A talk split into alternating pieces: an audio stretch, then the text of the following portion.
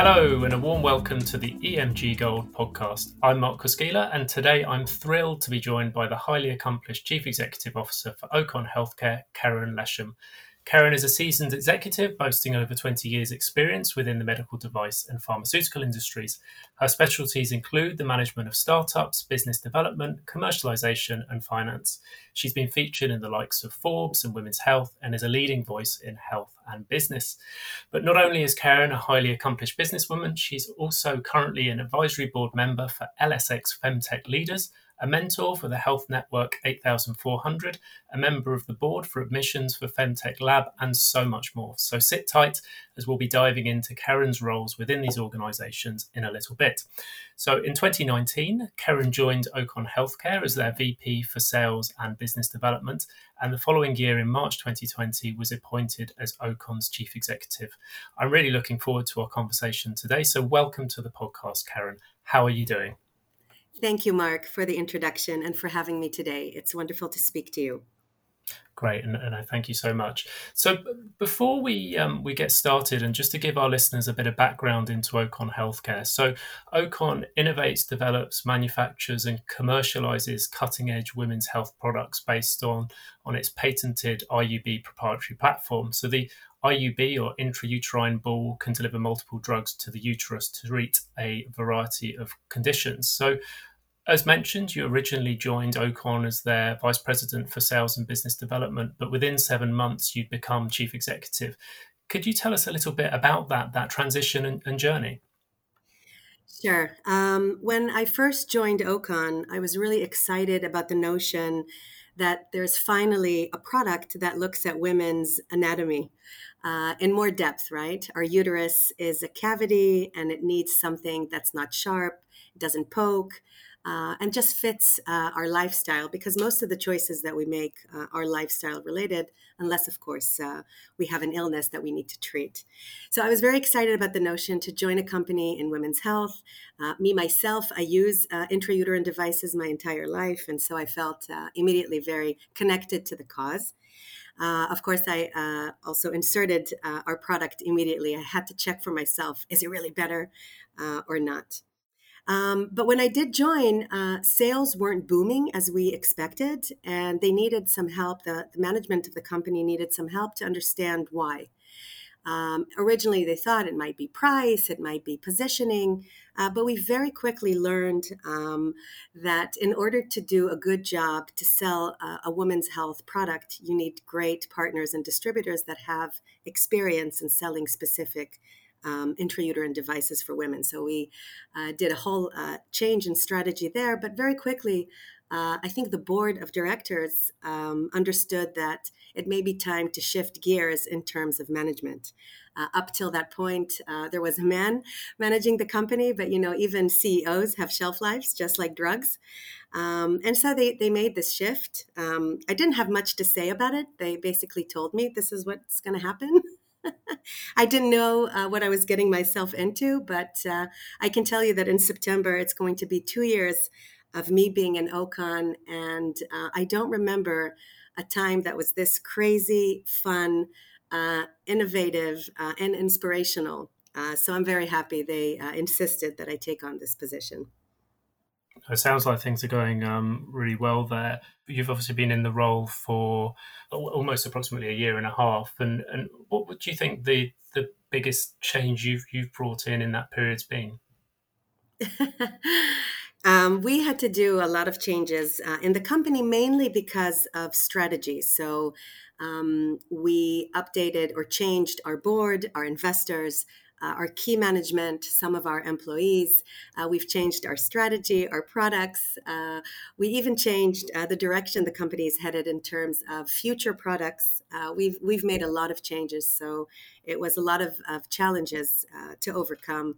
and of course, we increased our sales, and, and we've done a lot of work together, of course, with my stellar team to make these changes come to fruition it sounds like it might have been easier for me to ask uh, what what didn't you change within the past 18 months uh, i didn't change my cfo okay he's he's my my best friend on the job. So yeah, him and I together are, you know, are pretty much uh, Bonnie and Clyde. So yeah, he's uh, he hasn't changed.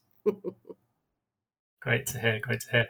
Um, we were obviously lucky enough to have you as a contributor on our most um, recent issue of Gold Magazine, and the article was uh, "Nurturing Innovation in Maternal Health," which addressed health and research inadequacies in in that area. And within the article, you spoke about the importance of investment in this space, and in particular, an increase in female investors. So, what what do you see as the current hurdles for women looking to invest in healthcare at this time?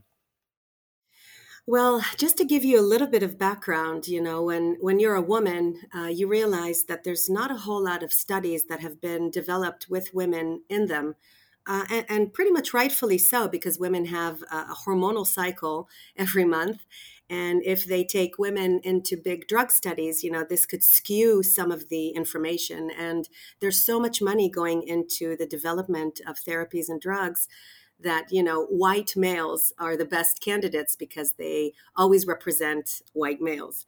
And so you know years ago uh, women were considered smaller men uh, but we're not. And uh, we have you know a different metabolism. We have different organs and i'm not talking about the brain i'm talking about the uterus. Uh, and, and so we need um, therapies and also um, clinical studies to address specifically women. I'm not even talking about uh, medical um, uh, availabilities and, and the way uh, the medical profession even treats or uh, subjects women to, to healthcare. Uh, but if we look at the narrow uh, niche of therapies and we look at the uterus, there's a lot of work that needs to be done. And this is one of the things that we're doing at OCON. I think that uh, women's health for years was looked upon as a niche, uh, a very big niche, 51% of the population. I think that I'm lucky to be in an era where uh, women's health is getting a spotlight.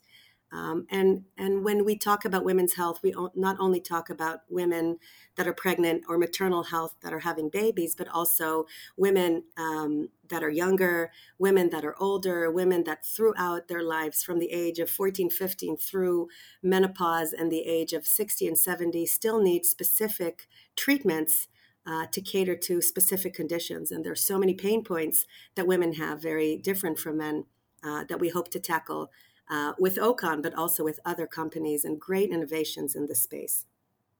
Great, no, th- thank you. And it, it still surprises me that, that this, you know, in the year 2021, this is uh, still still kind of a, a, a huge challenge. But um, it definitely sounds like um, great progress being made, certainly within your your organisation. Um, as, as, previously mentioned, you're involved with a lot of organisations, many of whom empower and connect women within within STEM one of those I'd, I'd be, be great to hear a bit more about is is the organisation called 8400, where I believe you're currently a mentor. Could you tell us a bit more about what that mentorship entails and, and how, how it's impacted your own personal development? Sure, uh, I'd love to. So when when I uh, took the reins at Ocon, I quickly realized that most of the women's health companies not only need to innovate with new therapies and new devices, um, we also need to educate. Uh, many of us are not aware of the options out there available to us, or even aware exactly how our bodies are built and function. Um, and so, therapeutic is one area where we're working on this innovation, but education needed to be a big host of that. And the third most important um, idea that I realized uh, women's health companies should be focused on is giving back to the community um, as much as we can. And together with my team, we do a host of volunteering. We adopted a college for women that are escaping the prostitution cycle. We give them jobs, we give them references. Um, and one of the things that I do, amongst many others, is, is uh, spend my time with other younger or first time entrepreneurs that are finding it difficult um, to bring their uh, company or innovation or project to fruition. And this is what i'm doing through 8400 is the experience that i gathered with multi international companies, but also local companies in the pharmaceutical industry, in the medical device industry, and also in the diagnostics industry. I tried to give back as much as I can to help support these entrepreneurs to bring on innovations, not necessarily in women's health, but innovations uh, in general. The 8400 group is an amazing organization that is local here in Israel, but what they want to do is really bring innovation to the highest level of professionalism in order for us to be able to kind of uh, build uh, an ecosystem of health and tech. And so I'm very proud to be part of that uh, as a mentor in that organization. That sound, sounds um, absolutely um, absolutely fascinating. And do you find that it gives you inspiration as well in terms of when you return to back to the office for your day job? Well, I got to say that it's it's an additional job uh, because you get very involved, um, not only professionally but also emotionally with some of these founders and entrepreneurs um, mm. to help them really with their their journey.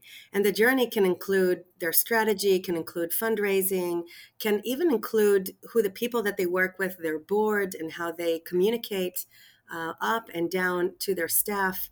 Uh, so there's a lot of um, work entailed into that, and I got to tell you that I always tell my kids, you know, when you um, when you teach, you first and foremost learn, and I learned so much and so many ideas and thoughts come to to me uh, and then you know kind of penetrate back into ocon from learning about you know some of the difficulties or some of the successes uh, that that I have during this mentoring process. So absolutely, it really inspires me. I'm really happy to be able to help from my experience, so that people don't fall into pits um, that many people do fall just because of inexperience or maybe because they see a very narrow picture because they're in into the details and not uh, from the outside looking in.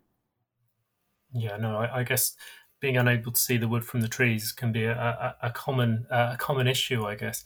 And I got to also uh, mention, Mark, that I also have a mentor, uh, and right. I think that every CEO should have one person that they confide in that has been there, done that, and they feel that they could relate to and really ask the tough questions when you hit uh, a roadblock uh, you want to consult sometimes outside the company. Uh, and so while I mentor, I always make sure to have a mentor myself.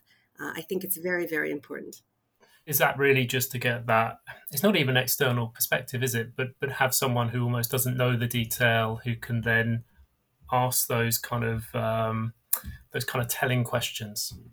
Correct. I, I can tell you that I uh, sat on the seat of the CEO, and the first thing I did literally was reach out to uh, a Dr. Jessica Grossman, who is a high level CEO in our in our space. Uh, that is also developing intrauterine devices, but in a different type of um, you know device.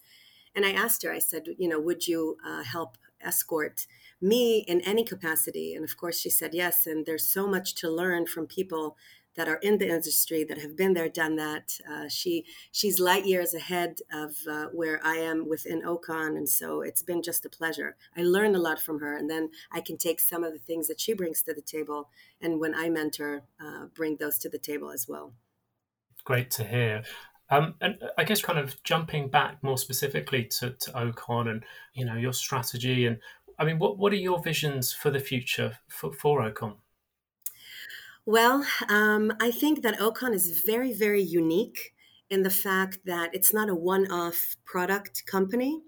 We developed the intrauterine ball, as you mentioned. So it's a, it's a tiny little stent, a ball, that knows how to deliver drugs to and through the uterus uh, for various indications. So this is truly a platform technology where we can tackle anything from contraception to uterine fibroids to endometriosis to menopause. We can look at um, the uterus itself as a carrier uh, of information. And so I really want to build Ocon to be a women's health hub with four pillars. We want a pillar for contraception with both hormonal and non hormonal contraception uh, balls.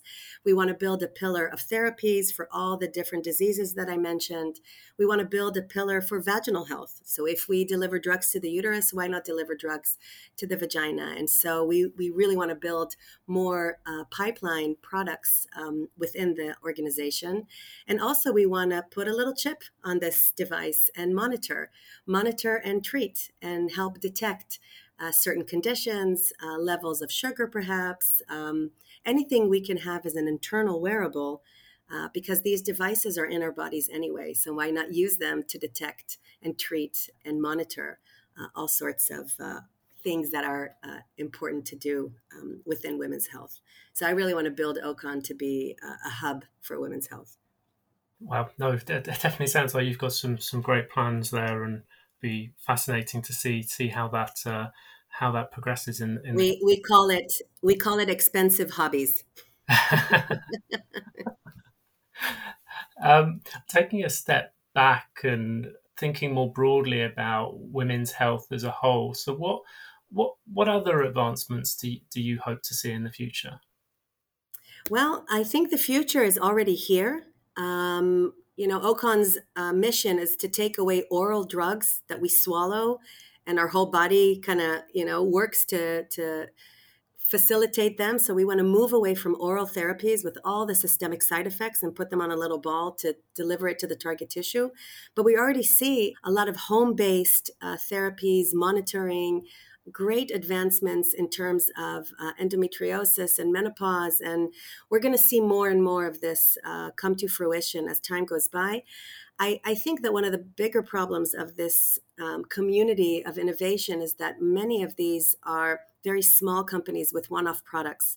And so I think if Ocon becomes a hub and we see other hubs uh, in the world uh, that could cater to an array of conditions and put uh, a lot of these innovations under one roof, I think it would be a lot easier to finance, a lot easier to manage, and much easier to bring to the market um, versus you know these one-off smaller little companies.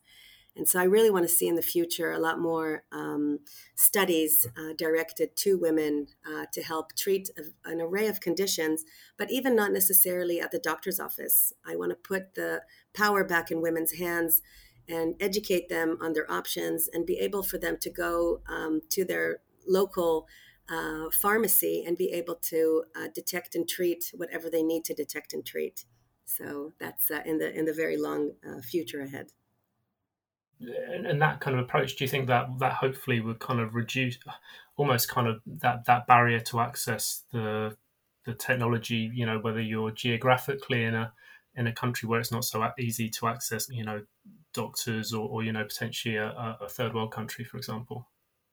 Absolutely. We're, we're very focused on what we call lmic low to mid income countries. I, I personally believe that any innovation uh, or any therapeutic advancement needs to be in the hands of every woman regardless of where she is. Uh, and so yes once you make these therapies available simple uh, and even off the shelf um, this will empower women to be able to get uh, the benefit of uh, of getting to these therapies and not necessarily in the doctor's office. Yeah, absolutely fascinating. And and and in terms of this year, what, what's your what's your standout moment from 2021 so far in women's health being? Wow, that's such a hard question. I don't know what to say. if it's, it's, team related, board related, me related, uh, there's so many. We have so many little wins and so so much challenge. Um, but I think that this year, uh, cumulatively, we won the Frost and Sullivan uh, Leadership Innovation Award. And if anybody gets a chance to see what Frost and Sullivan wrote uh, about the industry and about Ocon, that gave us as a team, all of us, uh, such a huge, you know, push and wind uh, back to, to kind of help us grow. Uh, I think that that's the biggest achievement for 2021 uh, if I look at that, because that really entails all of us and all the hard work that we've done to really stand out uh, in the intrauterine device uh, space. I guess from your perspective, it, it, must be great to get that that kind of external validation from from respected organisations, effectively saying you guys are doing a great job. Yeah, it, it was very exciting. Uh, I, I wanted to mandate a sticker on our foreheads for everybody to walk around with. but then uh, I decided, you know what, we'll just put it in our email signature. Maybe you need little uh, little badges that can kind of just appear on the collar, so you still can see them on your your Teams or your Zoom call. But, exactly. Uh, don't necessarily have to be on your forehead. no, I wanted to to be very uh, in your face. yeah, yeah, no, no, of course, and definitely sounds like something that you you want to shout about. Yeah, it was very uh, exciting to get that award. Great. Thank you so much for your your time. It's been it's been really inspiring speaking with you today, Keren. So thank you again. That's all we have time for this week. So to our listeners, if you'd like to hear more conversations like the brilliant one we've just had today, Please join us again next Tuesday. And if you haven't uh, done so already, don't forget to subscribe to us wherever you get your podcast from. Also, why not check out our magazine at www.emg gold.com, where you'll be able to find loads of great content, including the article that we discussed earlier featuring Keren. So until then, take care, and we will see you next time on the EMG Gold podcast.